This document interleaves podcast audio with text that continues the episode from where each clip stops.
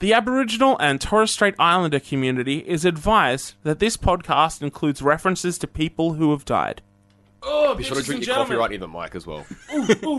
Like, pour it, pour it through the mic. Oh. Sounds like you're ripping a billy. sounds like you're ripping a billy. It sounds like you're ripping our billy. ripping a billy. Like, you know how there's so much stoner paraphernalia, like paraphernalia in culture? Could we just have like a coffee culture band? Band? No, yeah, yeah. Yeah, I was gonna say, yeah, there there's is- heaps of there is stoner coffee rock. culture. It's- but where's it the is coffee? also Where's the fucked up. coffee It's rock? pretty much as bad. cough, right. cough rock, cough Where's- rock where's- o'clock, Where's cough rock? rock fee. Surely it'd be like Norah Jones duets is what's in Starbucks all the ah. time. Yeah, yeah. it's It, like is, shit. but but is Starbucks? Starbucks is No, different. cough to core? coffee. no, Yeah. That's entry level cough core. Yeah, yeah. Like not even.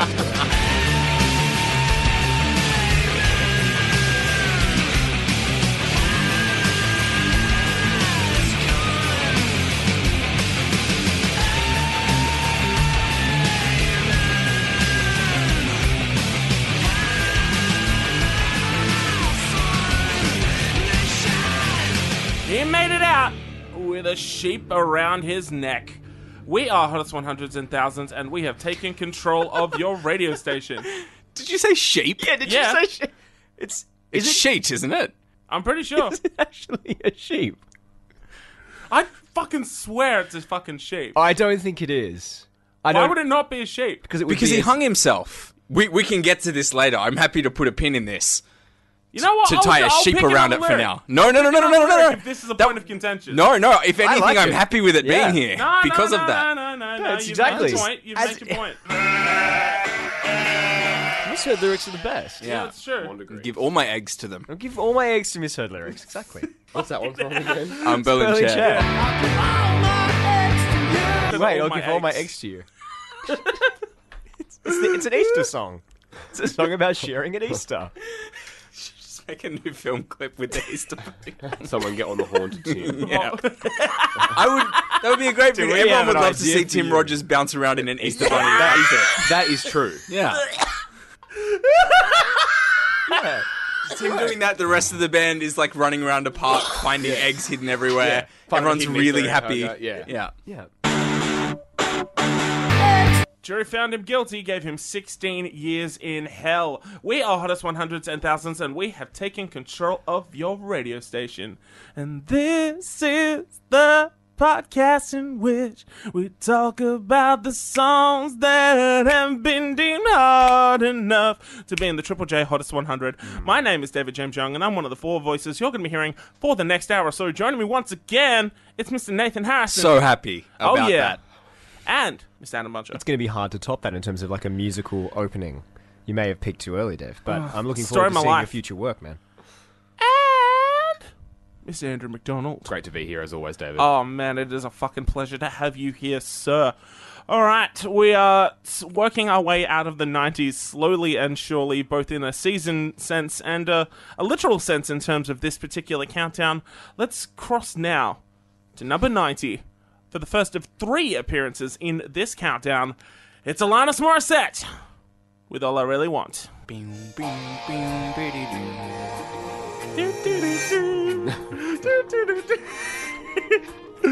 Her name is Alanis Morissette.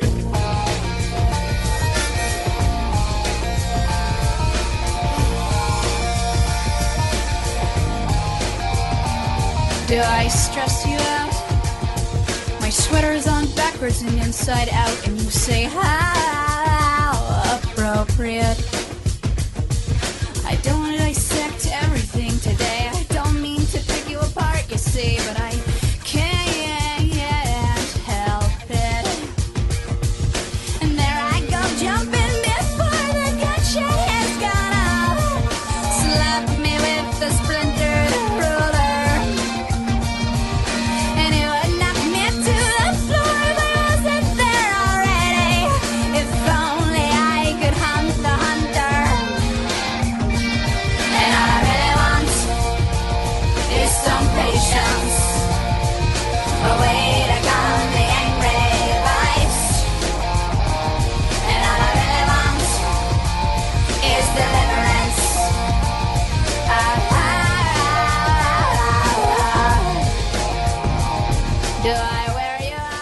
Morissette at number 90 in the Triple J Hottest 100 with All I Really Want, the song that opens her classic, definitive 1995 album, Jagged Little Pill.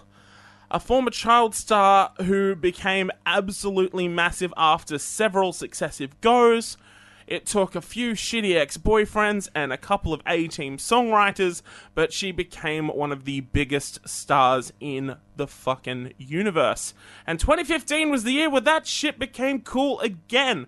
We are now finally appreciating Alanis on a non ironic hmm. basis. She got Please Welcome to the Staged this year by Taylor Swift, and she fucking cranked out You Ought to Know like it was nobody's business. Taylor Swift is so clearly influenced by Alanis Morissette, and no one has picked up on that shit until quite fucking recently.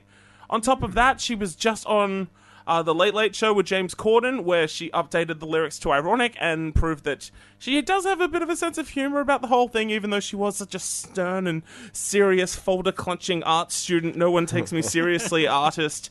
Back in the day, I love that we are finally fucking appreciating this artist. I love this album so goddamn much. I picked it up at a garage sale when I was maybe 11 or 12. I knew like the four songs that were singles, singles and once you go past that, it's a fucking still a fucking gold mine. I love this record. That's the way everyone should come across Jagged Little Pill, I think. uh, yeah, at, a At- garage at a sale. garage sale, oh, yeah. totally, totally. But yeah, It's like the reverse Jumanji or something. you just dig up this album, you're like, what's this? Oh but my then it's really great. Yeah. you don't get attacked No monkeys. by Yeah. yeah, well, it's funny. As I went to buy it, Robin Williams was like, "You have no idea what you're getting yourself into." You open the album up and you're like, what year is this? Another fucking great Robin Williams reference. Well done. Oh, 10 out of 10. RIP, fam. Uh, man, I'm really excited to be talking about Alanis, even though she was the Taylor Swift of her time by getting in the countdown without Yeah, yeah. actually getting played on Triple J. Such was the power of Alanis. I love the on, reference that Taylor times. makes by bringing her out on stage this year. It's very clever and oh, deep. Oh yeah, yeah. She's all up in the Triple J Yeah, yeah. fucking mainframe, man. She knows where the bodies are buried, man. Yeah, but like, she, she was one of the, the main counter arguments to, to Taylor not Yes, being allowed in. Was you know that like Alanis was in three times in one countdown without mm. getting any airplay. Wow. Yeah, I find it quite interesting too, especially considering like you look at the kind of playlist and the kind of stuff that was popular at the time. It's just like, oh yeah, Alanis fits in that. Alanis totally makes sense. Oh, yeah, I wouldn't I don't. I don't. I. I guess maybe she went immediately to commercial radio here. that that was my guess. Was Like- that it was straight to like the Yeah. pop charts, and so Triple J were kind of like, oh, we like we would have done this. We would have been the like if we were on on, the it way earlier or something. Yeah, yeah. Because because you You- look at yeah you look at every artist that you know has that commercial crossover it's just like oh well triple j still plays like oh the foo fighters whatever it's just like triple j's been playing the foo fighters since day fucking dot you Mm, know like every massive act like like that you know like your kings of leon and your mgmts like Your stuff like that from Sons. from from bygone era Almost relevantly for that countdown, Sia, who made it Sia, into the top. totally. ten. Yeah, yeah, yeah. Like um, she got in with Chandelier last year, even though like they didn't quite play as much of Thousand Mm. Forms of Fear as they did of previous records, but they've still been playing Sia since she was like a guest vocalist for Zero Seven. You know what I mean? Like they nurture and bring up these artists, and sometimes it gets by the wayside. Like uh, I, I understand that, but Yeah, yeah, and if you bunny hop over the, I guess the Triple J bump like Alanis did, Yeah. because the, musically, there's no doubt that this album is not a straight pop record. Like it's No, pop definitely music. not. It's pop as anything, but like it's just it's post grunge in that Yeah, aesthetic of like absolutely. it's there's, there's distorted guitars and whammy in it the whole time. It's not like it's Kylie Minogue.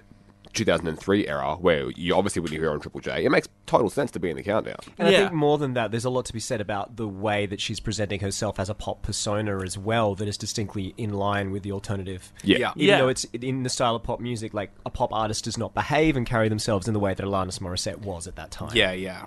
However, there have been some criticism, and I don't know whether you guys have come across that, around the idea that this was all really deliberate and really constructed in terms of uh, pop thing, which people at the time were kind of onto and kind of suggesting, you know, wasn't authentic and was subject to some criticism there. As in, uh, Morissette is co-opting alternativity in the fa- in like in the guise of like like new wave to punk. Worse than that, that her one of one of her principal songwriters, Glen Ballard, was constructing a persona for Alanis Morissette to inhabit.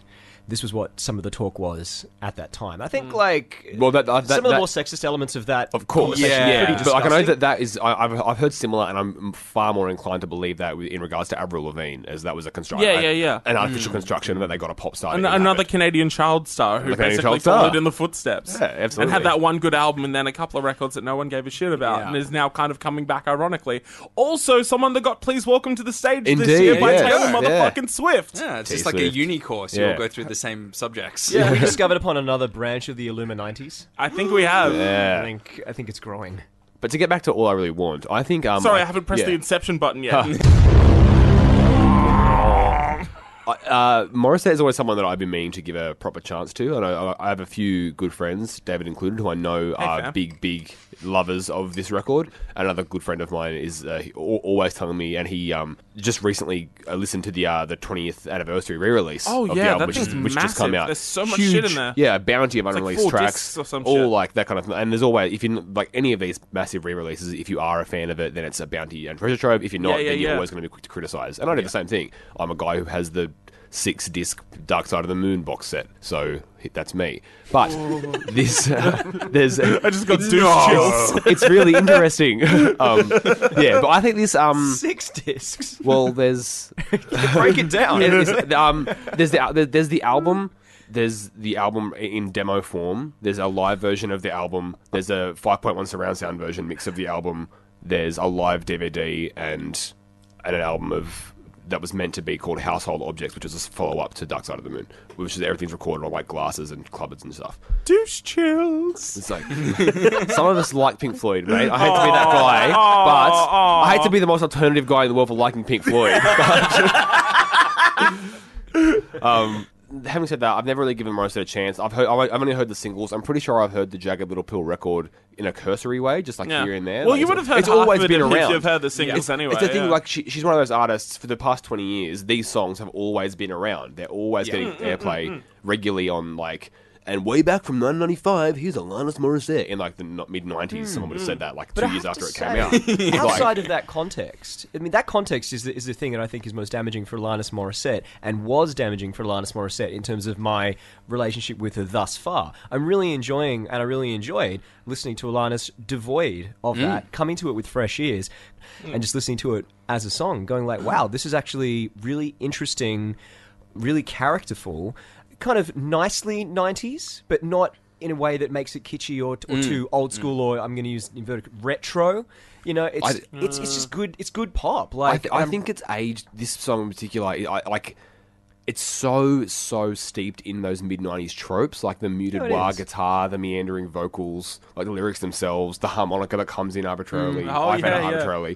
Arbitrarily. Did Um, she- I think she played that. Yeah, yeah, yeah, yeah. I think the song is a better song than I find it to be. Like, I think that my opinion is coloured so much by hearing this and being like, holy shit, this is aged. And I'm not sure if that's just because I know that it's always been around, so it feels like it's a, an eternity old. Like, it was fine to listen to, but I never thought to myself, I really got to hear that again. Like, I thought it was alright to hear. I was not, like, I know, like, that's the thing, I knew the song before going back to review it for this. Sure. And listening least not I'm like, oh, that'll do me. I guess it was more for me. I was surprised at how much I actually enjoyed it because I was expecting to enjoy it less, given the relationship that I had to Alanis Morissette. And also, as a younger dude listening to Alanis Morissette, I didn't get it. It was really abrasive to me as a as a as a younger guy hmm. coming across Alanis Morissette singles on the radio. I didn't like pay it at all. Because, like, like, like we said, Yeah, I it's- grew up 'cause- on that shit. I fucking No, love those. Because, like we said, singles. it's, it sounds more alternative than most things you'd hear on the radio. It's not like it's a pop Yeah. song. Yeah, it's not Yeah. like considering the mid '90s. It doesn't. It doesn't sound like like to like give a spoiler. It doesn't sound like Waterfalls or anything that would other be otherwise be huge at the time. And even like uh, you ought to know, which we'll talk about much later. But like Yeah. it's as fuck in that, which for a pop song of that kind, like that sort of singer songwriter pop song. also talks about blowies. yeah, Yeah. yeah, like it's it's it's it's abrasive. I think abrasive is a pretty good word for it. I love this song. I mean, I, I really love this album as well. I've loved it for Yeah, many dope. years. Yeah, yeah, yeah. It's really good, and I think this is the opening track is fantastic.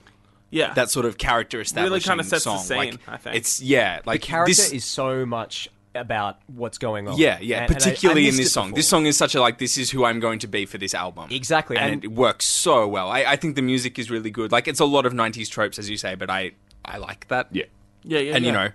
It's And her lyrics weird to good. criticize that 20 years Yeah. on. Yeah, of course. For being Yeah, yeah. of the time. um, but yeah, and I, I re- revisited the album a few weeks ago after Hmm. reading Rebecca Shaw's excellent short piece on SBS. All right. Um, about uh, the album, and just I just like a very quick grab. Uh, it was sort of her first album thing. Her line is like, "Alanis and her songs made me fall in love with hearing women sing the things they feel." Okay, I think that's great, and I think Alanis has some beautiful songs, and this is one of them. Especially Yeah. because her persona, Totally. I think, plays around the the male centric idea of an unreasonable woman. That's it, absolutely. and Yeah, she it's- takes a- she takes that and she goes like, I'm gonna I'm gonna push that to the absolute extremity. Yeah. As the whole form, like even her like her vocal style, the things that she sings about, the way that she chooses to phrase certain things, it's just like it pushes that and pushes that and pushes that until it's like right up in your face. Yeah, and I think it- it's beautiful for that. Yeah, it doesn't subvert, or at least this, the Morissette songs I know, they don't subvert traditional femininity like, say, Riot Grrrl would have done, mm. Mm. but they play with it in a really interesting way, which is still suitable for a pop audience. Yeah. Yeah. Yeah. Yeah.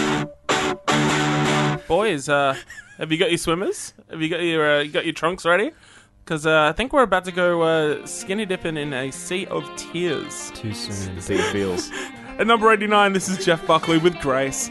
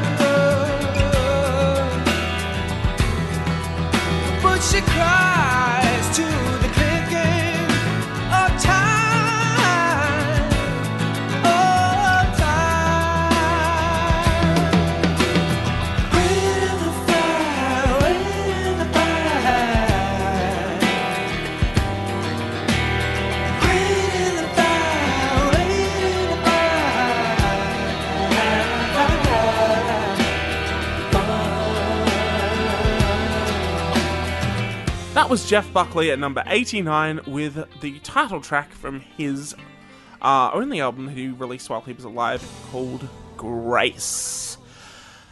Adam, Yeah, man. you're a you're a you're a young man that's uh, You're a sensitive, played a bit dude. of guitar and had some feels in your time, uh, and uh, I believe. Citation needed Wikipedia style, but uh, that uh, you might have had a thing for Mr. Jeff Buckley uh, in the past, perhaps in the present. Can I say, Dave, I don't know how you do this. I don't know how you sit and talk about songs that mean a lot to you. Because I am, like, not dealing right now. Oh, really? you, yeah, you've talked about quite a lot of songs that you're like, oh my god, I love that song is just like yeah. A formative one. and you care about it so so much, and you cite it as being a favorite song. Well, I, I guess do I that have a a lot of experience just gushing, really. Sometimes, sometimes there are autism Drug! songs talk about as Yeah, can we talk about Tism again soon, please? Maybe. Who knows? Uh. But yeah, I'm in that position right now where I'm talking about a song that legitimately is a part of me as as much as any song Okay. is. not, not Well- just the album, this song in particular. this song in particular. you have the All right, floor. gentlemen, I think we know what to do. On the count of three, move away from the microphone and let the man say his piece. As- Two, as I say. Three, go. It's really difficult to to kind of talk about something that I I feel kind of this strongly about. I will use the word favorite here, and I take that word pretty seriously in terms of when I use it to apply to music. But this is absolutely one of my favorite songs um, of all time. Yeah, if you cut me open, this song's in there. What's your history with the song, Adam? Well, I mean, I discovered it in high school. Kind of, there are certain albums that kind of filter through when you're in high school and whatever, and you kind of come towards. And I think as a young dude, Grace is kind of just one of them. Like I, and I maybe maybe that's different now. I kind of hope that it's not, but it, it certainly was for me. And I feel like maybe for some other people, it might have been your um your Elliott Smiths. Or you know, like other, but I, for me, it was definitely it was definitely Jeff Buckley. I had a few friends who kind of introduced him to me, and I, I heard one or two things. And of course, Hallelujah, you know, is, is how kind of a lot of people get started. And I don't think that song's as visible now as it was either, but it certainly was very, very visible for a time. I think that's for the better that it's it's not quite so visible. I, I nothing Yeah. against the song, but no, I no, think no. I think it's an the incredible cover. saturation of it was to its detriment. and when, to it, the- when, it- when it and was in the- every movie. Yeah, yeah, exactly. And it was also to the detriment, I think, to a large extent, of Buckley, who hmm. I think, like, for, for people to bang on about that as a cover, how, albeit an incredibly, you know, well realized cover, you're not focusing on songs like this, which to me, like, this song is far and away the, the shining gem in, in the whole album. Like, as soon as, as soon as the, the guitar kind of kicks in or whatever, um, I'm away with it. It's one of the most moving and effective vocal performances of any recorded vocal performance that I can name. Um, when he finally just goes for it at the end or whatever, it's I feel completely lifted and completely just engaged by it and moved simply by the way he uses his voice. And there are not a lot of other artists of which I can say a similar thing. Um, one potentially I'm going to be talking about next episode, um, who I think was able to move me simply by the, the sound of their voice. But Jeff in this song is absolutely that. I just get such a sense of just kind of floating with it. Like it's got such a such a airiness. I think the the construction and the way the chords move and whatever is just is is wonderful. Um, but even all this talk is just kind of like not really hitting on the truth of what what this kind of does for me or what this kind of is for me or whatever. Like it, I, I don't think I'm to ever get the words for it. It's always to kind of be on the peripheries. Just it's just pure kind of feeling and love and connection to this to this track. It's kind of always been there, as far as I can tell, like if, from the get go and immediately, and it always will be. And it will it will be a song that I always kind of return to, and it always, no matter how many times that I hear it, hits me in that certain way. So I mean that's just me gushing and, and it could be anyone talking about any song that they really really care about. But i guess the point i'm trying to get across is that is me for this track. Um, and of course it hits on a lot of themes and stuff that i have a connection to. Uh, jeff has talked about how you know it's about being elevated by the idea of love and how that can conquer the idea of your fear of death mm. which has got this really i mean you have to think of jeff buckley in relation to the tragedy of Jeff Buckley as well and the story of Jeff Buckley. And it's kind of one of those uh, Biggie Smalls Ready to Die things, you know, because he, he talks about death a lot in this song and specifically not being afraid to die and, and confronting death and kind of embracing it in a way, which is incredibly haunting when you look at it in retrospect in relation to the Jeff Buckley narrative. I think there's even some some s- strange references to drowning in the song um, and stuff like that. Uh, but it's that is more of a coincidental thing because it's just the, he talks about elements as well. You know, the, the chorus being "wait in the fire." Um, I think is just he's just playing with those kind of elemental kind of Aesthetics, ideas. yeah. yeah, and, aes- and aesthetics within the song. Almost the little flaws within Grace are the things that make it all the better because it does point towards the the other album that was going to be better than Grace that was never made, or maybe it wasn't going to be better than Grace. I don't know, but you know, like that, it does it to say that there's no mystique within that. I th- I think is not true because there definitely is something that's added um, within that. It's one of those albums, and this song as well, that um, I think anybody our age to, I guess, up to 20 years older than us, there's a huge spectrum of people that have connected so deeply with the songs that they feel a personal connection to Jeff. And I'm sure that's tied into the narrative of him as a tortured person who died too young. Hmm. But, like, hmm. there's just people, like, feel like they have this, like, the songwriting is so genuine and honest that people have this connection, not just, they don't say, like, I have a connection to Grace, it's I have a connection with Jeff. It's like one one of those pertinent artists that people have a, a human Yeah. feeling connection with. Yeah, and I, I have to admit that I guess it, it hasn't really gotten to like that for me. Like I know a lot of people who do feel that way, and they and they kind of like have listened to all the live recordings where he talks a lot about himself. Yeah. and and you know speaks a lot about the stuff that he cares about. But uh, for me, it's always been about Grace and about the album.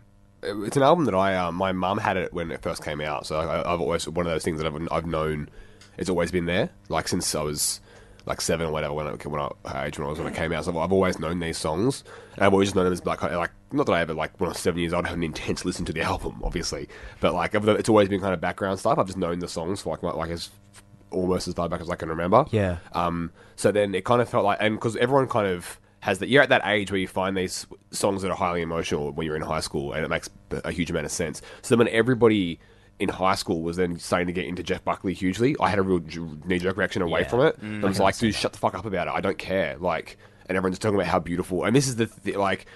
Cards on the Table, like I think the album's like a six and a half or a seven. Like it's an alright record Yeah. for me. It's not something that I've ever connected with too deeply.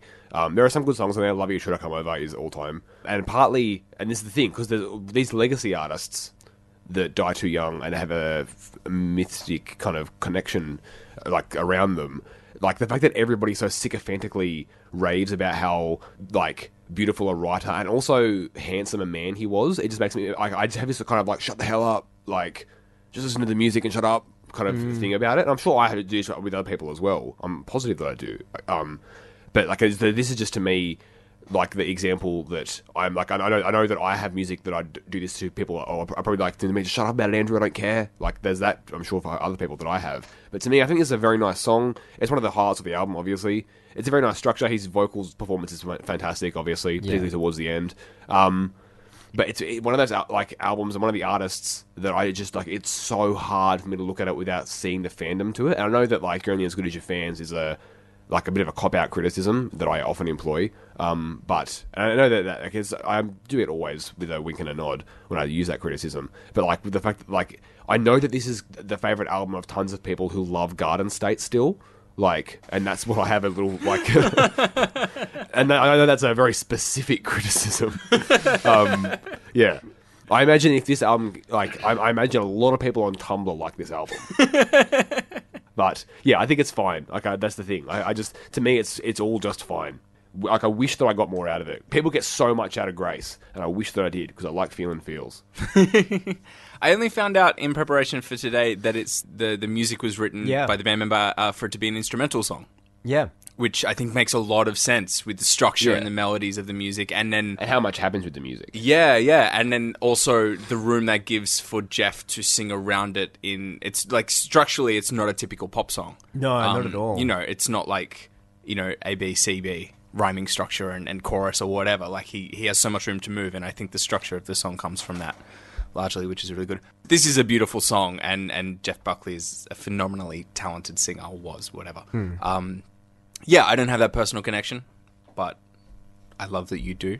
It's very beautiful. No, I'm coming, I, honestly, I'm coming off the back of this feeling incredibly frustrated Oh, I'm because I sorry. just can't find the Articulate that. words. I, I- just, I think you've represented it well, I, I'm just, I'm frustrated by the limits of language right now. aren't we all? Um, yeah, yeah. I, I, I That's why maybe I people could write have- music. I could have sat and I could have crafted the, precisely the right sentence to convey exactly how much I love this song. Right, you're 33 and a third, man. Yeah, yeah, well, do it. Maybe. But this is great stuff. I also love that uh, this episode we've started talking about two artists that we get to talk about several times over this countdown. That's kind of lovely. Yeah, I, I mean, I'll, I'll talk You can- very positively about other Jeff Buckley songs, but to me, like this is This the, is the this one. is the one. Yeah, like, sure. David, you're prone to feels. How do you feels with Jeff Buckley? I say this all the time, but I'm really not needed here. No. like the three of you. No. that, that was just like that was some power trio shit right there, man. Like everyone had all these back- different backs on the ideas and keys, boy. experiences and shit like that. Like Me just I- stuttering the word love over and over again Yeah, and collapsing in love, a corner. dude, like this. I love it. That was good though. That like that's like the most fucking vulnerable and fucking open and honest you've ever been on this podcast. And I hate it. It truly is. And I hate it. No, I want to talk about that you songs hate that I it. don't care about. fell into No. DK's Like, trap. I, I fucking commend the ever loving shit out of you for Thanks, that, dude. man. Muzzle Cheers. fucking tov.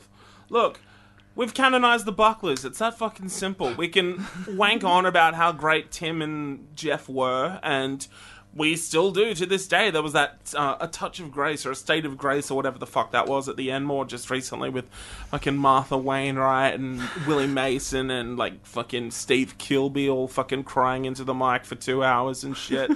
and like, yeah, like I get it. Like both of their deaths were tragedies and shit, but like most of the people on that bill didn't even fucking know those people, man. And like. I have grown up with so many fucking sad boy cunts with six strings, just wanting to be Jeff Buckley and failing. Just a lot of fucking dudes just doing the. How could you? But uh, on another, on a, so how could you not want to be Jeff Buckley though? Like in terms of being a Because- But white no, guy yeah, with but, a six because but, it's, but it's also shit, worth. like- it, it is worth hating those people. I It's, think the- it's perfectly reasonable. it's the same reason that people hate the Doors because people want to be Jim Morrison. Oh yes, But hundred why, why, why is that worth hating? Because it's based on a on an idea that's not rooted in reality or a It's ba- well, partly it's it's or- it's, it's, Uh, because it's, it it's fetishizing a myth, And, that, and and also it already exists. Don't try like Jeff Buckley wasn't trying to be somebody else. He was he was trying to do something. If you really love the spirit of Jeff Buckley, you'd want to do something, not recreate something. It's like the same reason that I like have a vehement distaste of anybody that gets on stage and gets fucked up, wants to be in a punk band and just gets drunk on stage. That was that that's was not punk. because it was because it was a statement in 1977. Now it's just like hooliganism. This is a totally unrelated Jeff Buckley. I have a get, get, get my weekly shot in the arm to the community that I'm in. Reason number two why I'm not needed. I get 25 seconds of talking time. No, keep going, keep going. but you must say- like this song. Oh, well, sure, but it's the same way that I love, you know, like Nirvana and shit.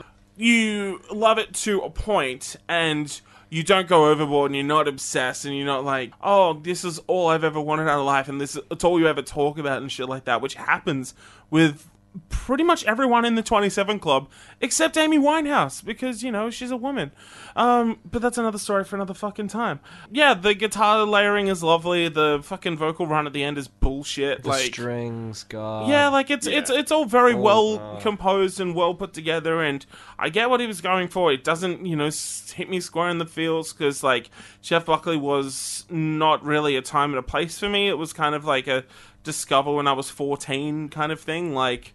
But also, I grew up at a time where I was surrounded by heaps of musicians that just wanted to be Jeff Buckley. Like, um, That's the thing. so I don't know. Maybe Jeff Buckley's potentially been ruined by dudes that sound like him to me, but I, I do like occasionally coming back to this music. Like I I if I won't turn it off. Basically, is is my relationship with it, and yeah, I understand uh, the the legacy that's been left behind, but I still think that we just need to fucking leave it be for a little while. Do you know how many fucking goddamn reissues and re different versions of Grace there are? Yeah. Like, you know how very fucking precious little stuff is actually out there of Jeff Buckley's that hasn't. Been. He's made a lot of money released? for some. you Yeah, know, yeah, yeah. Death is a career execs. option, man. Death is a career option. Yeah. Nick Drake, fucking, you know, superstar twenty years after he dies. You know, all that kind of shit. It happens, man. It really does. Nick Drake's a like a suitable not, not not not that you brought it up for that comparison, Hmm. but a suitable comparison point in terms of emotional white dude. I kind of get a little bit annoyed with the way that Jeff's legacy has been played out as well, in terms of like the the milking of it, and the, Yeah, and, and, it's- and it's the way it's, it's it's really long in the tooth. And It's I a lot just, of it's a lot of the stuff we talked about with Kurt as well. It's, It's- just like there's an Yeah. indulgence in the narrative that It's, cheapens. it's like the any music. artist that dies too young. Yeah, yeah. I'm glad that my love for this song has kind of sheltered me from a lot of the fallout from the bullshit because I think that's that's what happened. Like I think Oh, for dude, me, it's that's just what happened And for the me, time. it's about that's the, the, music. best case scenario. Yeah. It's about it's about the music. It's Yeah. about the songs being really really great songs and Jeff Buckley being a really really great performer of those songs. Hmm. Yeah. They're back at number eighty-eight. This is Alice in Chains with Grind.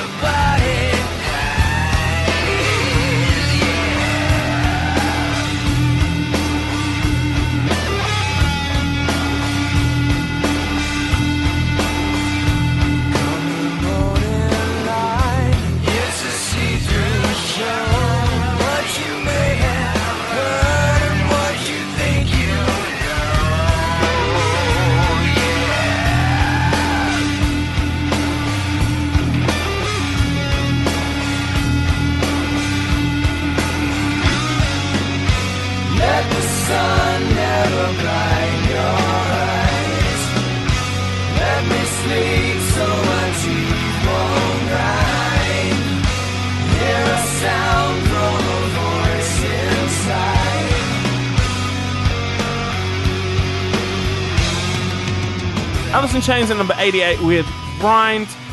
Who'd have thought? Three years in a row we've been talking about Yeah. Alice in goddamn Chains. friend It of the feels show. like three Friend years. of the show. And Nathan shows his hand. shit. It's the same hand. You haven't you I haven't haven't, traded in no, I haven't cards. washed my hands since the last one. So uh, I, I think it's time to pose a question that uh, we've posed in the past in regards to Alice in Chains, and we're going to pose it first to Miss Andrew McDonald. Andrew, wood? Spoon man. Spoon man. Um, yeah, I like like I said before. We've like I've mentioned a few times that I really like Dirt, and this was the first song and single from the first proper album after that, and I guess their last until they so triumphantly reformed in 2002. Um, yeah, so I guess when releasing this, there was a weight of expectation. I think, in and it was it was following out of grunge's heyday, I suppose, as we've mentioned a few times chronologically in this countdown.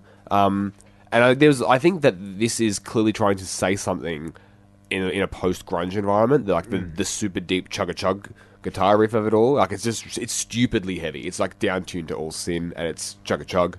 Um, grind as a title is apt to the point of being unoriginal. Absolutely, yeah, yeah. Obviously, it's not grind core. No. it should be. It's just a grind. Grind to listen to. like there's a bit of self reflection with this song, like with the opening lyrics. Mm. That um, and you know you know the circumstances around that. Yeah. Rumors of breakup and Layne's health. Um, obviously, Lyle being a notoriously unhealthy human. Yeah, um, yeah, basically. Yeah, in the darkest hole, you'd be well advised not to plan my funeral before the body dies. Yeah. it's very funny now, obviously. Um, gallows humor. um, yeah, and also it's kind of still, like ironic that it ended up being the end of the band as well. Like, yeah, I think this is clearly trying to explore something as a life after grunge. Like, it, it's uh, easy to read into this. And if, if I had a gun to my head and I had to write a 33 and a third book about Alice in Chains, a self-titled album, We're all going to write a would 33 and do a this. third by the end of this goddamn Yeah. podcast. But like, as much as I think it's trying to do these things, it just comes across as like proto-masculine dude rock. Yeah, They it's were like, always kind of that. They were though. always, of course, they're not even not even kind of. They were always Yeah. were that. But they always had um, enough, like you know, like I've never been obviously the biggest fan around this table of Alice in Chains, but there's always been more going on than that in the songs, in like all the songs. Yeah, Yeah, I, this is the song that least happens in. of course. Yeah. It's yeah. th th I think there's a little bit of interesting textural work that recalled the Melvins to me at its Oh, more, yeah, more I can see interesting. But I like. Obviously, I, this was not a terrific song. Like this, obviously, this is, this Yeah, this is this is definitely- not a song that I'm going to. This I is was, definitely I like was a worried mid-set that song. I didn't Yeah. know where wrong, but good. It's like, like it's it was all right to listen to. Like I, I I was never like fucking it. hell, this sucks. But I also was never like uh, the song's done. That's all right. Yeah. You know, you know where my level is with it? It's if it was on a greatest hits, I wouldn't skip it unless Rooster was right after it. Yeah. Uh, wouldn't, wouldn't, yeah. wouldn't skip. Wouldn't skip two. Yeah. Well, I definitely wouldn't skip two, and would only and would only skip if the song that I really, really wanted to hear Was right was after the it. next track. Would probably skip. All right, okay. Would. There you go. yeah, if they were playing for an hour at a festival, this song would probably come in about 25 minutes in, so you could Yeah. probably like sneak off and go grab some a sushi. Yeah, get something to eat Sushi or, at a or a festival? beer. It happened to us at a gig once. Of it course was it at the did. Opera House. Someone next to us got up mid Ben Frost. Yeah. Um, and No mid hecker. yeah, mid Tim Hecker. Yeah. They left several times to get beers, but at some point they went and got sushi instead. It was very frustrating. Anyway, That's it's, insane. Sorry, continue. They brought the sushi in. Yeah. It Uh-huh. was smelly, Oh, it's because end of the day, like it's not that's not fresh sushi. and it's, all, it's also It's a fish in general. Who brings fish to a gig? it's like those bars that like on a crowded train to work in the morning. Good time for an egg sandwich, I think. Yeah, pickled egg. Mm. Put some tuna on it. Some tuna, nice. That's heated up in my portable microwave for the train. oh God, Well, that's my 25 seconds up. So, um, moving you haven't on. started yet. Have you? Yeah, no. There you go. well, the 25 seconds starts now. Look, yeah, it didn't grab me like previous tracks. I, I like the guitar tone. Like, Jerry's always been kind of good on that front. Like, he knows how to make a fucking guitar wail, man. Like, he knows how to make it fucking punch through the speakers and he knows how to make it like. To get one of these fucking bad boys, like throw a man in the box, you hear that shit. When that shit wails out, you know, it's just like, oh yeah, now we're talking. Like you can say what you want about the declining quality of the band or whatever the fuck, but the dude knows his way around making a guitar sound fucking tough and fucking robust and fucking big. So I fucking give credit to Alice in Chains for that. Um, and you know the harmonies are alright. That's always been kind of a staple of the Alice in Chains sound. And so yeah, there's there's elements of of good stuff amidst it, but uh, yeah, definitely not a song that anyone is. If you if you went and saw Alice in Chains, you wouldn't walk away pissed that they didn't fucking rip this one out. You know what I mean? But yeah, that's my 25 seconds. So um, yeah. with the repeated riff and whatever, you know what it reminded me of? A very, very poor man's version of Walk by Pantera. Oh yeah. And pretty much as soon as I realized that, I stopped listening to this song and I just listened to Walk by Pantera a lot. So, what a tune. Mm. we talk about that. I wish we could talk about that. right? What a song. Just like fudge the numbers a lot when we get to the Yeah. what song would you have voted for? Walk. that's, that's now what I'm saying. At number year. eighty-seven, it's it's Pantera. Well, it will be just as suitable as another song, which also didn't come out this year, but is in this countdown. Yeah. Oh my god. Ah. Getting Holy ready to shit. be cranky for that. Teaser. Oh, well. Transition. Number 87, this is Yothu Yindi with Jailbreaker. There was a friend of mine on murder. The judge's gavel fell. Jury found him guilty, gave him 16 years in hell. He said, I ain't spending my life here. I ain't living alone. Ain't breaking the rocks on a chain gang. Breaking out, heading home. I'm gonna make a jailbreak. I'm looking towards the sky. I'm gonna make a jailbreak. How I wish that I could fly. All in the name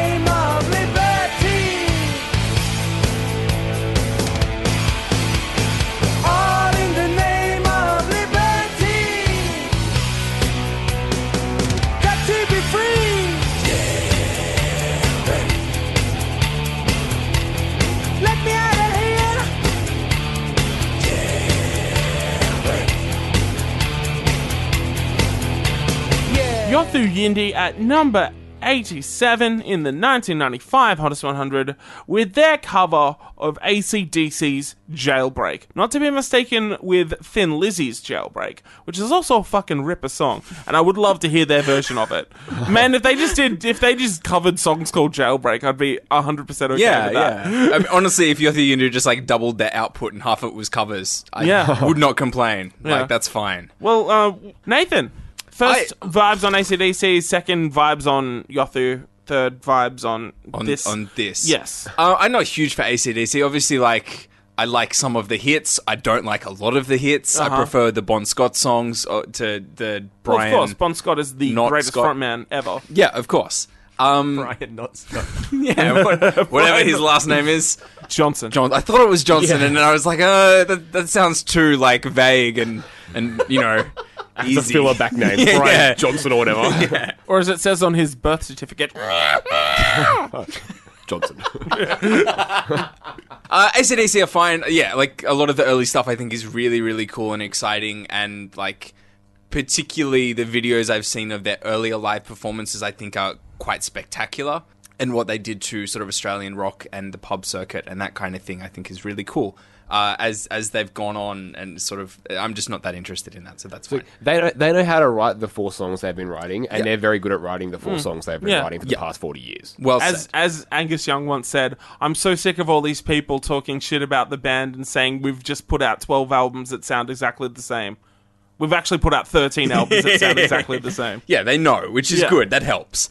Yothu Yindi, uh, we've talked about I, last season, I believe. Oh yes, uh, with a World world turning. Yeah. Um, Lovely This song. is very different to that, but obviously Yeah. Yothu Yindi, phenomenal artist, and uh, I think we're incredibly lucky as a country to have had them. So this track was off Fusebox. The tribute to ACDC. yeah, yeah, which I am mostly tribute. familiar with because Friends, Friends of of Rom Rom had a did track on TNT. it. They did TNT. They did TNT, no. And that was in our our um, Winamp folder of Friends of of Friends of B-sides. B-sides.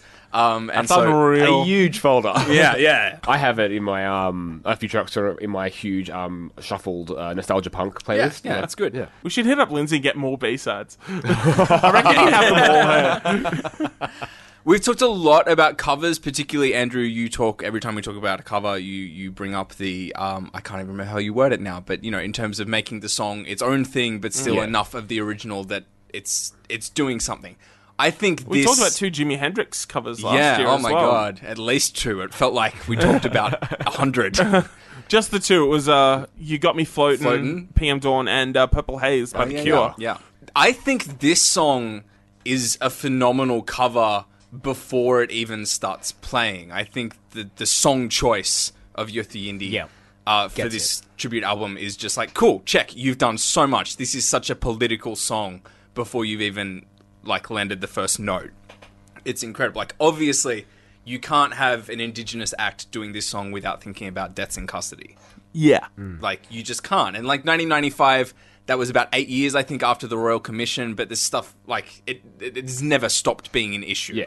At no point in Australia is this not something that is a huge It was concern. an, it was an issue when Cook landed, and it's an issue when you hear this podcast. yeah, exactly. So yeah, the song choice alone, as soon as it started, I was like, of course, like why, like this is the correct thing to do. This is the way to use an ACD tribute album to actually mean something incredibly powerful um, in 1995, and so that's really good. I think the the, the cover itself is is great.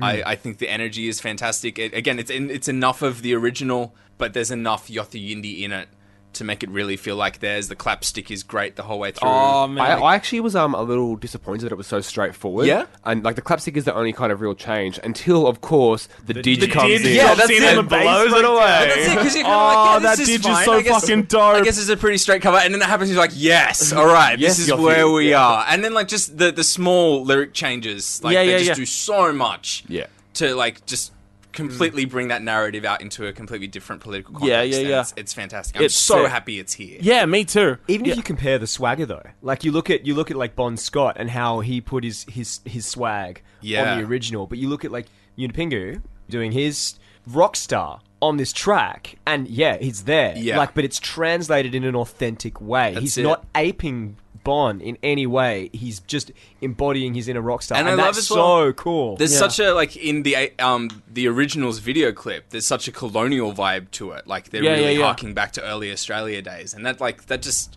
it works even like so much better flipping it for this cover. Yeah, for it- sure. It's so good. yeah. Just it, it finishing in in suicide rather than being shot by being the shot. cops is just mm. like yeah okay what a statement Yeah. to do on a oh, tribute Oh, and album. and talking yeah, talking about the spirits instead of the Yeah. rifles. yeah. Yeah. Like I noticed mm. that I was just like, "Oh shit." There's so like he does he has to change so little to make it just do so much. And Yeah. like a tribute album on a rock band, like like that could Oh. you could that's a throwaway thing, but this Yeah. does so Shout out much. PM This- Dawn. not a throwaway. Can, No. can, can you imagine being the um, authors of the song ACDC and hearing this? Oh That my would be God. a special fucking thing. Wouldn't it just Yeah. like you, I'm not, I'm not going to have that feeling, No. and like I'm jealous because that would be fucking beautiful. Yeah. yeah, apparently Angus fucking loved it. I so- have to. Of course Yeah. he wouldn't. Yeah, Yeah. For the record, I fucking love ACDC up to and including uh, Back in Black. So Fair, all yeah. of the all of Bon Scott era, like I I will go to the fucking grave, much like Bon did, defending ACDC in the Bon Scott era. I think Bon Scott is potentially the greatest frontman in rock and roll history. That was, like you talk about rock and roll being the devil's music. That motherfucker was possessed by the devil sometimes when you watched him perform. He was just so full of that sense of rock and roll being evil. You Yeah. know, he had such was- a devil maker attitude, and it fucking exhumed through the music. Like it's that same kind of fun that like not that I guess it's far more serious when Black Sabbath did it, but that kind of like yes, this is the devil's music. Yeah, get it? Mm. Like, Hundred percent, hundred percent. So But I even love like Rolling that. Stones, Sympathy for the Devil, that kind of like, you know, when Mick Jagger struts around, but then you watch Bon Scott and you're like, oh no, you're Yeah, like, yeah, yeah, this yeah. is You're real. Satan. You- you are Satan, bon- Ronald Yeah. Belford Scott. You are rough the around the devil. edges, Satan, not Hell like pretty yeah. boy strut Satan. Yeah, yeah, yeah, yeah, yeah, yeah, yeah. So I, Surely that's I- more of a yeah. Beelzebub. Well, Classic Beelzebub pretty has boy the devil put aside Beelzebub, for me. Yeah. Um, yeah, so Jailbreak is one of the uh, great ACDC songs from the Bon Scott era, and Yothu Yindi have just fucking taken it. And you know, it is played fairly straight, apart from the, the rhythm six and the and the uh, the the the the, the, the didgeridoo. Um, but I like the fact that they've just you know, added in their own sense of Australiana to it. It's it's it's like having the Australian flag flying next to the Aboriginal flag. Also, people forget that Yothu Yindi were fucking festival killers, mm. man. Yeah. Like back in the day, they used to play like Home Bake and the Big Day Out and shit like that. If they'd have dropped that at any festival. People would have lost their fucking minds. Yeah, can you imagine God, yeah. like the sun's going down, you've had a few beers throughout the day, and then you And like, then oh, Yothu Yindi on fucking stage, Yachty and then Indy, yeah. you're like, yeah, oh, like God. like Yeah. three songs before fucking Treaty, they drop this shit in. Yeah. You're just like, Oh, oh, yeah, man. and you're just peaking for the rest of the fucking Yeah. night Yeah. as you go off and watch I don't know Sonic animation or some shit. yes. yes. Oh, but um, yeah, full fucking thumbs up, uh, all around. Because yeah, love ACDC, yo- love Yothu Yindi, love this shit. At number eighty-six, it's TLC. Golf clap. Is that a golf clap? I'm very happy this is here. Golf clap happy? Would this have been played on Triple J? Almost definitely, this is Waterfalls.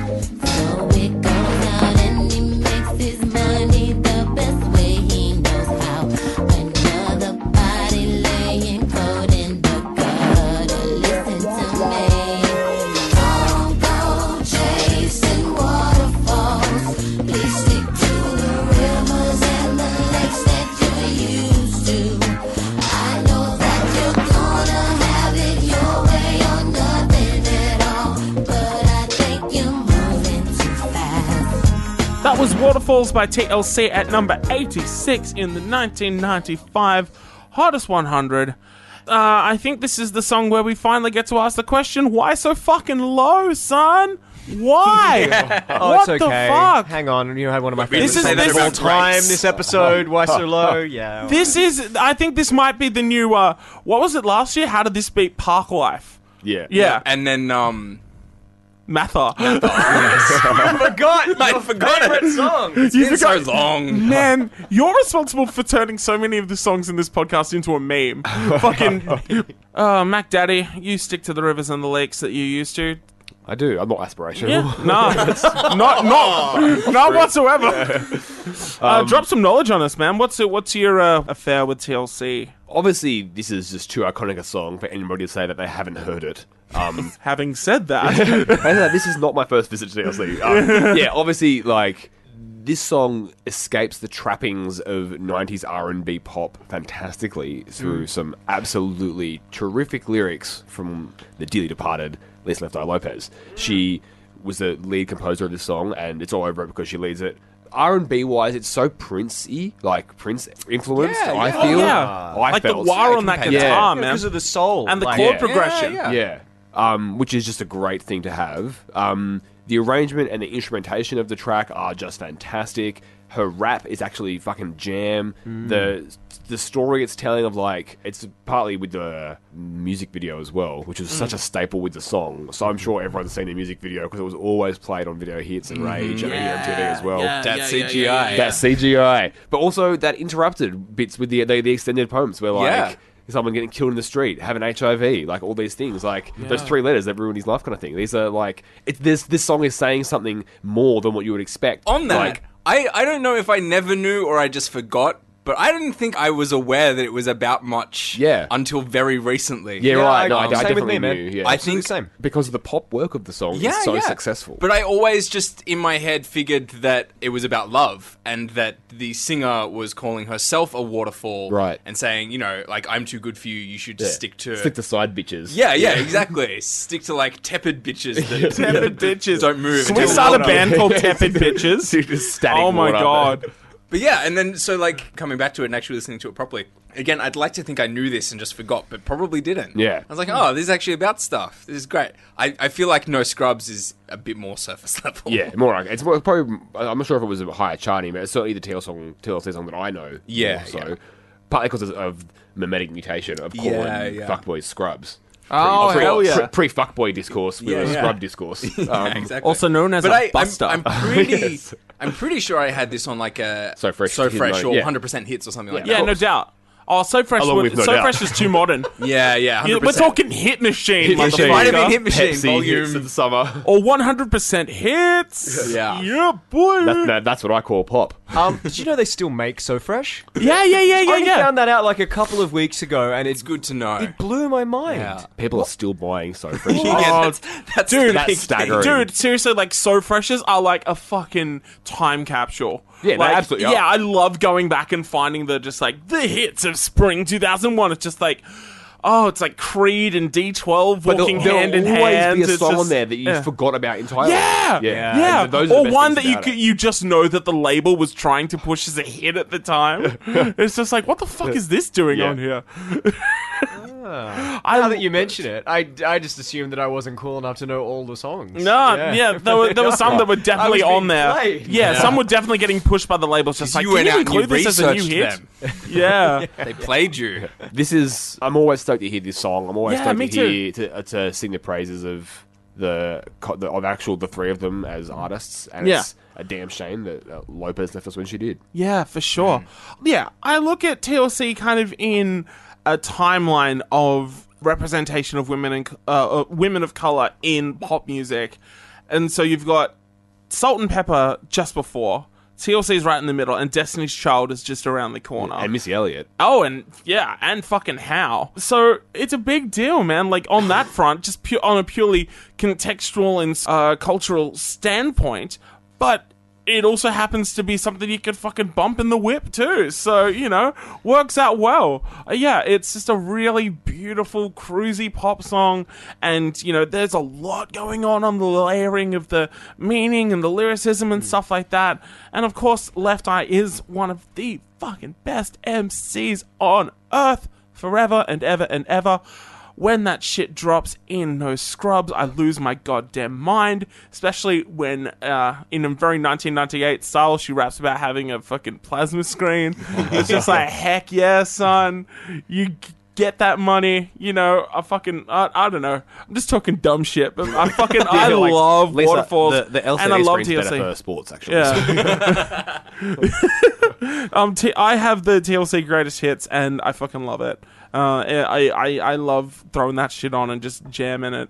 Some some of those pop acts, like their albums were very inconsistent, but you put it all together like on a singles collection, and it's fucking unreal. Like Destiny's Child never had like a great record, but you put all their they had that record where all of their number ones were together. Oh, and it's so good. Christina was the same. Like Britney's kind of the same. Like for the early singles, like for sure. Like up to and including like stuff off like Circus and Blackout and shit. That's when like she actually started making good records.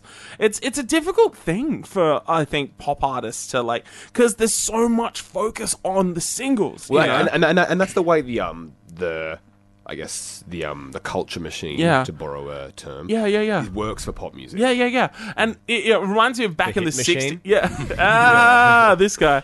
It reminds me of back in the day when you'd get an album from like a crooner or like a like your Nancy Sinatra's or something like that. And it would have like single, single, single plus six other songs. Yeah. You know?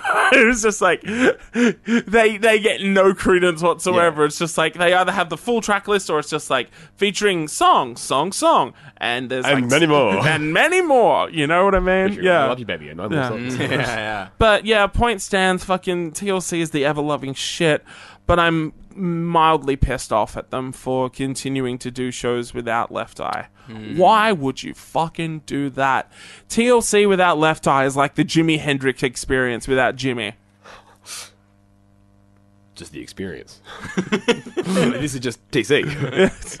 All right, first up, I want to give props to Organized Noise, who are the producers for this track. They did a lot of work with OutKast as well. I Heck think yeah. that makes sense. Yeah, when you listen yeah, to I this can song. hear that. But like, I have always kind of heard this song because I feel like, and this is part of the tragedy of where this song sits now. It's when I was talking about Alanis Morissette, I brought out the bunny ears retro. This is retro. Mm. Like the amount of times that I've been out on a retro night and.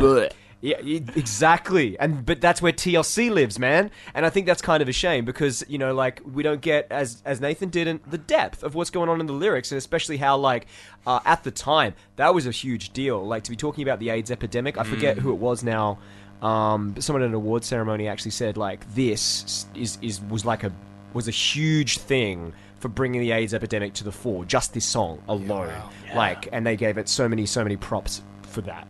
You know, I didn't realize for one how dope the beat is and how amazing. How could like, you not? because I never sat down and listened to it. I've always heard that you know, like in the background or on the You're a radio victim of retro night. or a retro night. You know what I mean? Like you know, and so I've never actually given it the the real attention and, and dug into it. And I think also, so we got that musically going on and whatever. And I think Yeah, it's a yeah, shame yeah. that that's where it sits contextually now. But going back to original context, this is also a really interesting piece in terms of like uh, looking at what the pop industry was doing at that time because TLC, even after the success of this song and the album, filed for bankruptcy because they were getting stooged so bad by the labels and whatever.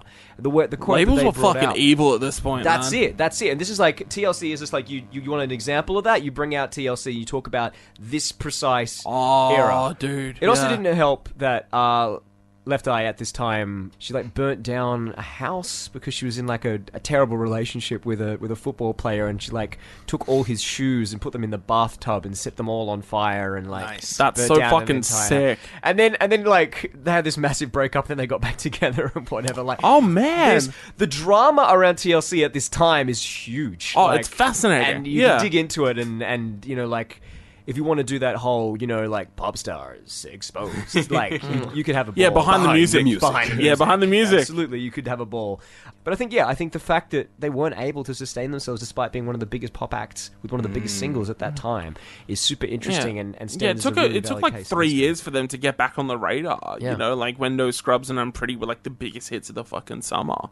So yeah, it's a fascinating kind of story to see how it all unfurled. But um, yeah, I'm very glad that we had this moment. With I'm them. glad they're here. Yeah. Fucking a. Amazing song and the and the value of it very much sitting in where it where it was at that time. Yeah. load of value there. Dig in. Should have And been a fucking nice, higher though. A nice another example of sort of alternative pop crossover. Yeah, in yeah, the yeah. Word, countdown. word, word, word, Yeah, word, word, true. word, word. That brings us to the end of yet another episode of Hustle 100s and Thousands. Thank you very much for listening, and thanks to FBI Radio for having us. Uh, if anyone thinks that Grind by Alice in Chains uh, He's not the fifth yeah, best is, song. is is not is not the worst song. Uh, please uh, speak now, forever hold your peace. Wonderful. Uh, I'm gonna try and guess. Please, please do. I'm gonna go with Grace for Bunch Dog. I'm gonna starting go easy. Yeah. For Nath, I'm gonna say Oh come on, I know this. Alanis. No, Maybe it's Yothu. Yothu Yindi. Honestly, like it's, ne- it's nearly a four way tie, so I'm happy to just say yes to whatever you say. Mine's Yothu Yindi. Mine is also Yothu Yindi. Dope. Okay. yeah, We have it. Do you want to join us? Or? yeah, yeah, yeah, I'll join you guys. That's sick.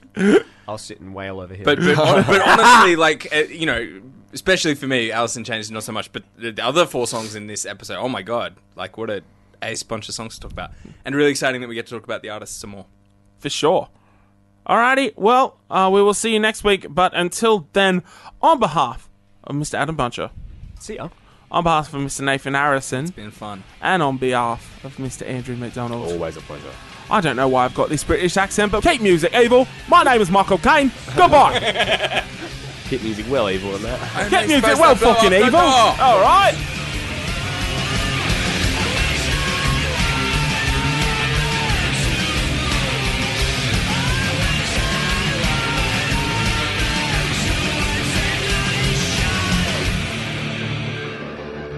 Sort of a really bad joke, but I think I'm going to refrain. Nah, do it. You gotta. Okay. I hope it's about Harold.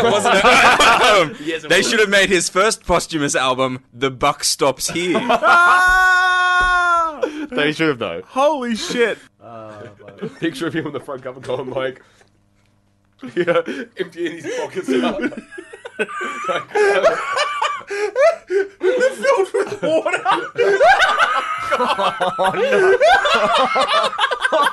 Oh, Wringing out a towel. His covers of like Splish Splash and. And with that, Adam, oh. please talk about this song you Oh, all right, love. hang on, I'm hang sorry. On, hang on, hang on, hang on.